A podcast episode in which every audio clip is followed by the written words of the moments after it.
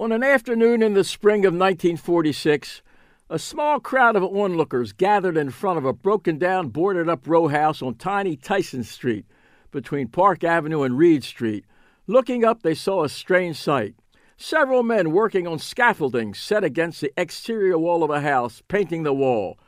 What was strange about the scene was that the men were painting the wall at all, and second, that they were painting it yellow. This was Tyson Street in 1946 when the street was a collection of row houses unoccupied and boarded up.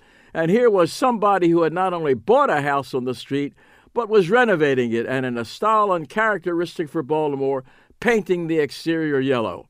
That somebody was an artist named Eddie Rosenfeld, and observers said he was crazy to buy a house in this neighborhood and then paint it yellow yet.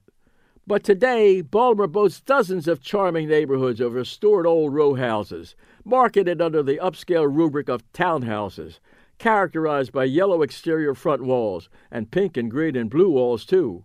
Charles Village, Montgomery Street, Jasper Street, Hampden.